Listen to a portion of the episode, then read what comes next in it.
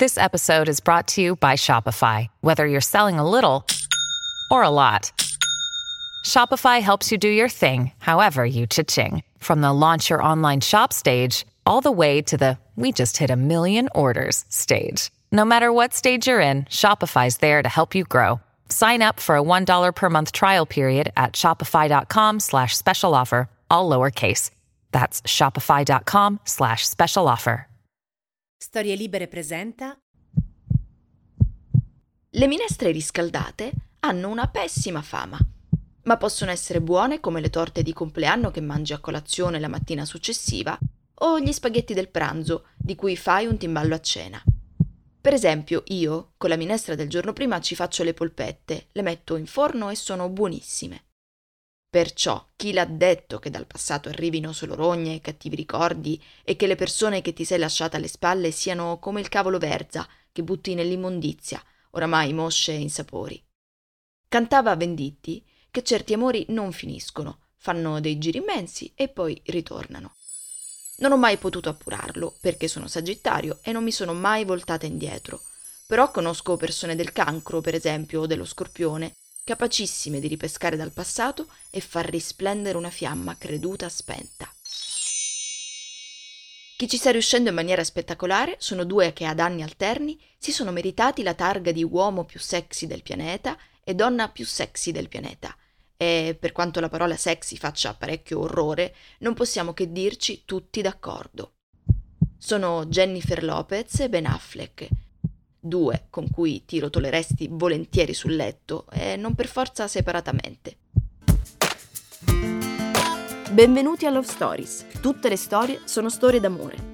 Se avete sempre pensato che l'unico amore degno d'essere così chiamato fosse quello tragico oppure quello felice, questo è il posto che fa per voi. Sono Melissa Panarello e vi accompagnerò in questo viaggio di speranze e di vendette, presentandovi tutti i personaggi che hanno reso eterno l'amore, vincendo lo spazio, il tempo e restituendoci il riflesso di ciò che siamo.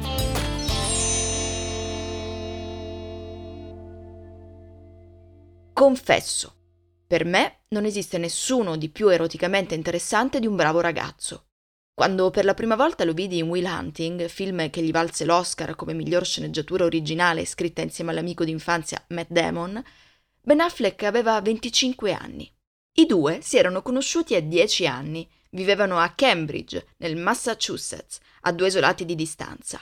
Una di quelle amicizie che somigliano più alla predestinazione che all'affetto, perché trovatemi voi, due ragazzini poi diventati adulti che sono stati a più riprese considerati gli uomini più desiderati di tutto il mondo, entrambi star di Hollywood, entrambi dotati di un talento naturale tanto per la recitazione, Matt Damon è a mio avviso più bravo come attore, quanto per la regia. Ben Affleck ha vinto un meritato Oscar come miglior film con Argo. L'istinto all'epoca fece svoltare il mio cuore verso Matt Damon, che non ha solo la faccia da bravo ragazzo, lo è sul serio. Di Ben Affleck, che certo non mi sognerei di gettare nell'indifferenziata, non mi sono mai fidata del tutto, e anche se nessuno dei due sa che esisto, è importante sapere indirizzare i propri desideri verso i più papabili, perché nella vita non si sa mai. La fratellanza fra Affleck e Damon è così indissolubile che persino le donne di cui si sono attualmente innamorati possono essere considerate affini entrambe bellissime, entrambe di origini ispaniche, una però famosissima, l'altra no. Una è stata sposata, l'altra mollata qualche settimana prima di arrivare all'altare. Ma sto correndo troppo. Mentre Affleck vinceva l'Oscar, Jennifer Lopez aveva già recitato in nove film, fra cui uno girato da Coppola padre, uno da Oliver Stone, uno da Soderbergh, e aveva raggiunto la notorietà grazie a Selena, biopic sulla cantante prematuramente morta Selena Quintanilla, uccisa dalla sua manager all'età di 23 anni. J-Lo, così la chiamano a casa sin da piccola, nasce non lontana da Cambridge. È a Castle Hill, una zona del Bronx, un quartiere di New York con alto tasso di criminalità, che i suoi genitori portoricani David e Guadalupe fanno nascere e crescere le tre figlie. A 5 anni Jennifer conosce il proprio Daimon, una cosa molto comune fra gli artisti e le artiste che riconoscono la propria strada sin da subito e la imboccano presto. Non sono però dello stesso parere i genitori, che provano a dissuaderla. Per tutta risposta, lei a 18 anni se ne va di casa e comincia i primi passi verso la sua sfolgorante carriera. Jenny from the block, Jenny dal quartiere, sa fare tutto, come le grandi dive. Sa recitare, sa cantare, sa ballare, sa gestire i soldi. È una di quelle donne per le quali gli uomini non sono altro che dessert, come disse in una sua celebre intervista Cher, un'altra che i talenti li ha sempre maneggiati con una certa disinvoltura. Dessert, ovvero del tutto trascurabili. Buoni, certo, gustosi, ma che te ne fai? Sin da ragazzina è soprannominata la chitarra a causa del fondoschiena grosso e muscoloso che le conferisce la tipica forma da strumento a corda. Si dice che abbia sottoscritto un'assicurazione sul proprio sedere perché quando hai una fortuna è meglio tutelarla. Dei suoi successi tutti sappiamo. Chi non ha mai visto il video musicale della canzone Ain't Funny in cui J-Lo si reca da una cartomante e finisce col danzare con un pugno di gitane che si contendono un tizio moro pieno di addominali? E chi non è mai stata a letto con l'influenza a guardare quella delizia di quel mostro di mia suocera, in cui una perfida Jane Fonda gliene combina di tutti i colori? Un'altra cosa che di lei conosciamo benissimo sono i molti matrimoni, tre in tutto. Certo, ben lontani dagli otto di Liz Taylor, ma un buon numero. Il primo è con il ballerino Oyani Noah, tipica bellezza latina, uno che piacerebbe parecchio anche a Madonna. Da sempre nemica di Lopez, tra l'altro, tanto che le si attribuisce una frase malignissima pronunciata a un party. Pare che quando Jennifer Lopez ha fatto il suo ingresso alla festa, Veronica Ciccone abbia detto Ehi ragazzi, la festa è finita, è appena arrivata la donna delle pulizie. Cattiveria a parte, J-Lo e Noah restano sposati per 13 mesi. Dopo il divorzio lui tenta di pubblicare un libro di rivelazioni sulla loro storia e le foto della loro luna di miele, ma lei glielo impedisce a suon di avvocati. Non contento, si presenta ai provini di American Idol quando lei fa la giudice nel programma. Insomma, quel che a Roma si dice un accollo. Prima di convolare a nozze con il secondo marito, Chris Judd, anche lui ballerino e coreografo, esce con Puff Daddy, almeno fino a che il rapper non viene arrestato per detenzione illecita di arma da fuoco. Se ciascuno di noi si fermasse a dare un'occhiata alla propria vita sentimentale, forse si stupirebbe nel constatare che non solo siamo bravissimi a rifare gli stessi errori, ma che più o meno ci piacciono sempre le stesse persone e le andiamo a pescare sempre negli stessi ambienti. Jennifer Lopez ha chiaramente un debole per i ballerini, almeno fino a che nella sua vita non fa ingresso Ben Affleck, che invece si dimostra un afficionato delle donne famose, meglio se attrici. È infatti reduce da una storia di un paio di anni con Gwyneth Paltrow, un'altra che è stata solo con uomini orrendi, fra cui Brad Pitt. Lui e Jennifer si conoscono sul set del film Gigli, pellicola che vanta numerosissimi Razzie Awards, ovvero peggior film del 2003, peggior attore, peggior attrice e un'altra decina di riconoscimenti orribili. Insomma, il film è un flop, ma loro si piacciono parecchio. Lei è tutt'altro che sobria, pelle ambrata sempre luccicante, capelli lunghissimi pieni di colpi di sole, occhiali a goccia, moltissimi accessori fra collane, pendenti, orecchini, cavigliere, bracciali. Sembra sempre arrivare dritta dalla spiaggia. Se la inviti a casa hai paura che ti porti dentro i granelli di sabbia. Famosissimo il look con il vestito firmato Versace, una lunga tunica dalle fantasie tropicali che ha indossato la prima volta nei primi anni 2000 e poi ha rimesso un paio di anni fa, giusto per dimostrare che mentre noi invecchiamo e ingrassiamo di brutto, non entrando nemmeno più nelle scarpe di un tempo, lei è sempre uguale. Il vestito ha un'ampissima scollatura fino all'ombelico, una roba che chiunque sia in postpartum non si può neanche immaginare di mettere, altrimenti le vengono gli incubi. La storia d'amore fra Affleck e Lopez, volume 1, sboccia in un tempo in cui i social non esistono. A dire il vero non esistono nemmeno gli smartphone e per placare la sete di curiosità sulle vite altrui ci sono ancora i cari vecchi giornali scandalistici. Famosissima, almeno nella mia memoria, rimane la foto di Ben che spalma l'olio sul culo di Jennifer sopra uno yacht. Ma non è una foto vera, è il fotogramma del video della canzone manifesto Jenny from the Block, quella in cui una J-Lo bellissima e un po' cafona canta Non lasciarti ingannare dalle pietre preziose che indosso. Sono ancora Jenny del quartiere. Ero abituata ad avere poco, adesso molto. Non importa dove vado, so da dove vengo, dal Bronx. Quella finta paparazzata inserita nel video è emblematica per molte ragioni. La prima, la storia con Ben era appena iniziata e lui e Jenny avevano avuto modo di appurare da subito che i media non li avrebbero mai lasciati in pace. La seconda, per colpa di quella morbosa curiosità, pare, la loro storia finisce in un modo per fortuna non tragico, ma di certo triste. Mancavano due settimane al matrimonio. Conoscendo entrambi, di certo non sarebbero mancati i festeggiamenti in grande stile, non sembrano proprio i tipi da fare una cerimonia in versione francescana. Immagino pure che i milioni siano partiti e come, e che insomma tutto fosse pronto. Il fidanzamento ufficiale, romantico e divertente, sostiene Lopez, è avvenuto poco prima e siamo nel 2003.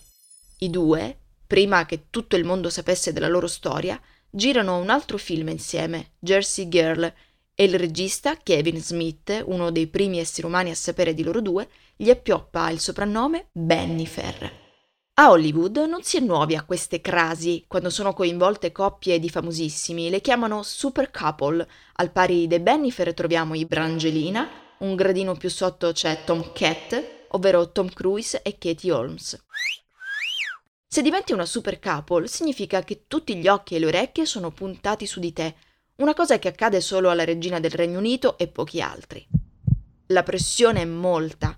Solo un gran giro di affari, molto amore o una passione spropositata possono tenere testa alla grande quantità di energia che richiede essere una super coppia.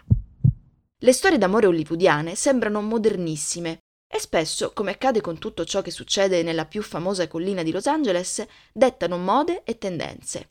Eppure esiste in loro qualcosa di oscenamente retrogrado, antico, qualcosa di medievale o comunque precedente alla rivoluzione industriale, anche se siamo negli Stati Uniti che di medioevo sanno nulla. Sono matrimoni che per quanto nascano da una scintilla d'amore o da un reale affetto, sembrano esistere solo ai fini della tutela del patrimonio e del buon nome. Le super couple, per questo, sono le più dure a morire, perché dove ci sono interessi economici, le cinghie dei legami si fanno più strette. Eppure questa cosa non è valsa per Ben e Jennifer, che hanno lasciato tutti a bocca aperta andandosene ognuno per la propria strada. Quello che davvero è successo, al di là della versione ufficiale secondo la quale è stata colpa dell'eccessivo stress indotto dai media, non lo sapremo mai. Però a me piace fare congetture e questa ve la dico, non perché credo che sia vera, ma perché vi invito a farne di vostre. Dopotutto è questo il bello del gossip, immaginare cose che non sono vere e che non potrai mai appurare. Secondo me i Bennifer si sono lasciati per troppa passione. È raro riconoscere quella stessa passione in altre coppie del medesimo calibro. Prendiamo i già citati Brangelina, Brad Pitt e Angelina Jolie. Belli in un modo che assomiglia più all'essere divini che umani, portatori sani di sex appeal, madre e padre di una carovana di figli, molti dei quali adottati tutto bellissimo, ok. Ma secondo me non scopavano. Fra di loro intendo. L'eros in una coppia è qualcosa che conosce solo la coppia, è chiaro. Ma se hai un poco le antenne dritte e se la questione ti interessa, puoi accorgerti se all'interno di una relazione il sesso sia ancora presente. Tom Cruise e Katie Holmes andavano a letto ogni sera, ma per dormire. Victoria e David Beckham arrapatissimi nei primi due o tre anni. Poi il vuoto, se non qualche porcata molto trasgressiva, magari con altra gente. Questo è quello che penso io, ripeto, non vi sto dando notizie, ma faccio ipotesi. E Ben e J-Lo? Il loro è uno di quei rari casi in cui staccare le mani di dosso da una persona porta a un dolore acuto, non poter più respirare il suo odore o assaggiare i suoi baci significa perdere qualcosa di prezioso in grado di regalarti un piacere tanto fisico quanto spirituale. La stessa identica sensazione ce l'ho adesso, agli esordi della seconda parte del loro amore, a quasi vent'anni di distanza. Nel frattempo la vita è andata avanti per entrambi, gli sono accadute tutte le cose che accadono ai vivi. In realtà, fra il matrimonio fallito prima di essere celebrato e il matrimonio che Ben Affleck contrae con un'altra Jennifer, l'attrice Garner, non passa tantissimo tempo. E questo è un dato che fa sospettare. Jennifer Garner è una bellissima donna che è stata una bellissima ragazza. Ma certo non ha il carisma di J-Lo, ma l'amore tutto può. Nel 2005 Affleck e Garner convolano a nozze, ovvero significa che sarà passato almeno un anno dal fidanzamento ufficiale e quindi tutto fa credere che i due abbiano cominciato a frequentarsi almeno dal 2004, anno di rottura con Jennifer Lopez. Ma se la loro storia fosse iniziata prima e Jenny li avesse scoperti?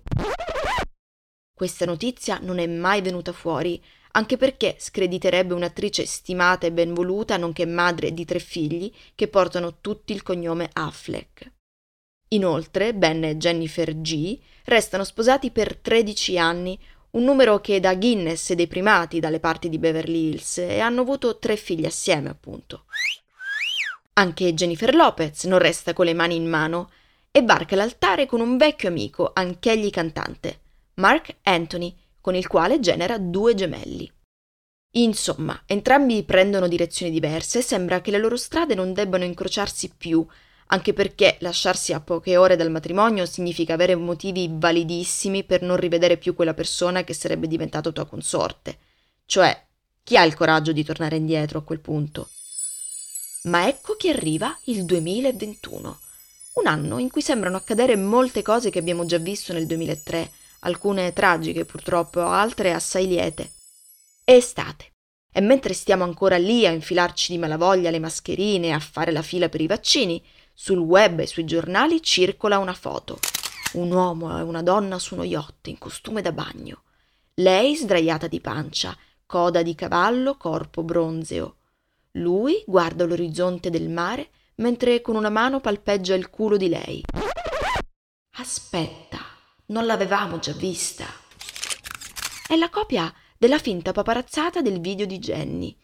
Stessi protagonisti, stessa location, stessa identica posa.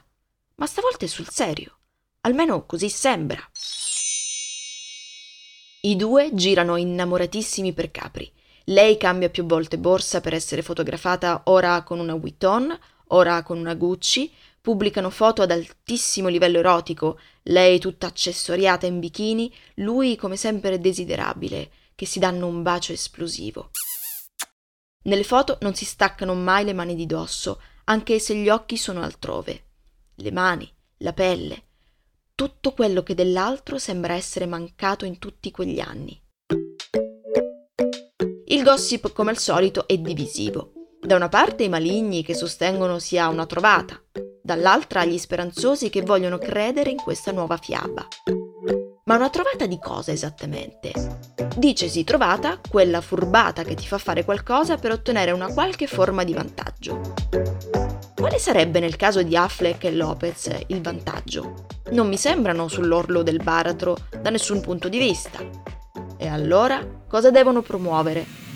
Un bel niente, credo io. Quelle scopate memorabili, credo, gli siano rimaste sul gozzo e prima dell'arrivo della tarda età vogliono recuperare il tempo perduto. Forse anche il matrimonio gli è rimasto sul gozzo e circolano voci che stiano cercando casa assieme. I Bennifer scendono dall'Olimpo e diventano molto umani finalmente. Fanno una cosa che molti hanno sperimentato e che altri hanno solo immaginato. Come sarebbe stata la mia vita con quella persona? Nel dubbio ci riprovo.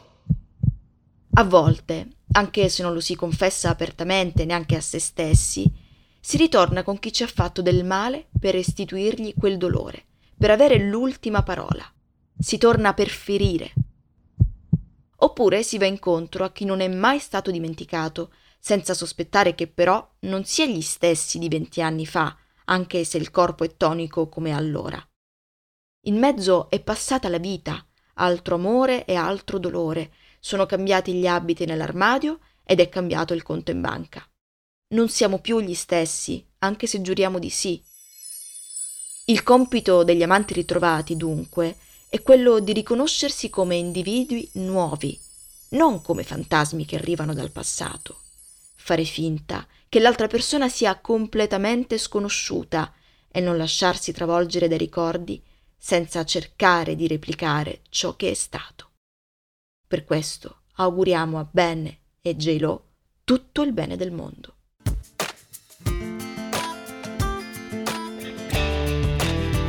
Io sono Melissa Panarello. Quella che avete appena ascoltato è la puntata di Love Stories su Ben Affleck e Jennifer Lopez. Al prossimo mese con la prossima storia d'amore.